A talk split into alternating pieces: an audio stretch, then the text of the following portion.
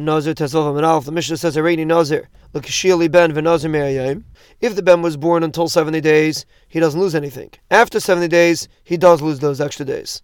Because Naziris is not less than 30 days. Rav says that the child is born on the 70th day, the beginning of the day works for the first Naziris, and the end of the day works for the desires of the Ben. And if you're allowed to be Megaleach on day 100. The Gemara asks from the Mishnah that says, if a child is born until the 70th day, you don't lose anything. But according to this, you gain. The Gemara says, since in the Sefer it says if it's after 70 you lose, so that's why in the Resha it says you don't lose. The makes right from the Sefer which says if it's born on the 71st day, you have to stop.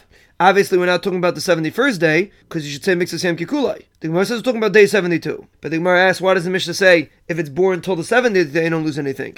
Even after the 70th day, you won't lose anything. So you see for the Mishnah, not like Rav. The Gemara asks, who is Rav going like? If it's like Abishol, because the Mishnah says someone that buries his mace three days before the regel, Shiva is batal. Eight days before the regel, Shloishim is batal. And he's allowed to take a haircut and have a regel. And if he didn't take a haircut and have a regel, he's not allowed to take a haircut until after regel.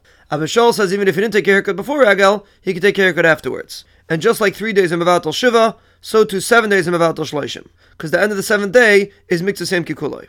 But the Gemara says that's not right. Maybe Abishol only said about Avelis, which is their Abanan. But Naziris, which is their Isa, maybe not.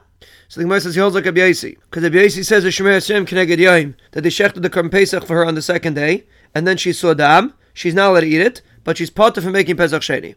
Obviously, because Rabbi Yaisi holds makes the same Kikuloi. The Gemara says maybe Rabbi Yaisi holds that she's only B'tamim Mikam Nul Haba, and that's why it's a good shechita. But the Gemara says the base doesn't hold like that because the base says in the Brisa a zav that saw two times that they shechted for him on the seventh day, or a shmesim that they shechted for her, and then she saw, even though the metam mishkav amoishav lemafreya, they're potter from being Pesach Sheni. So you see the Tumah works lemafreya. The Gemara says lemafreya is only medirabanan, and it has to be like that because if it would be mediraisa, they shouldn't be potter from making Pesach Sheni. The Gemara says that's not a raya.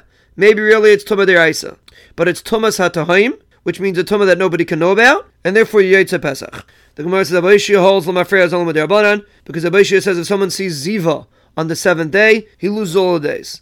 Rabbi Yochanan says he shouldn't lose at all, and he told him Rabbi Yossi holds like you. So obviously, even though Rabbi says Lamafreya, obviously it's only Rabbanan.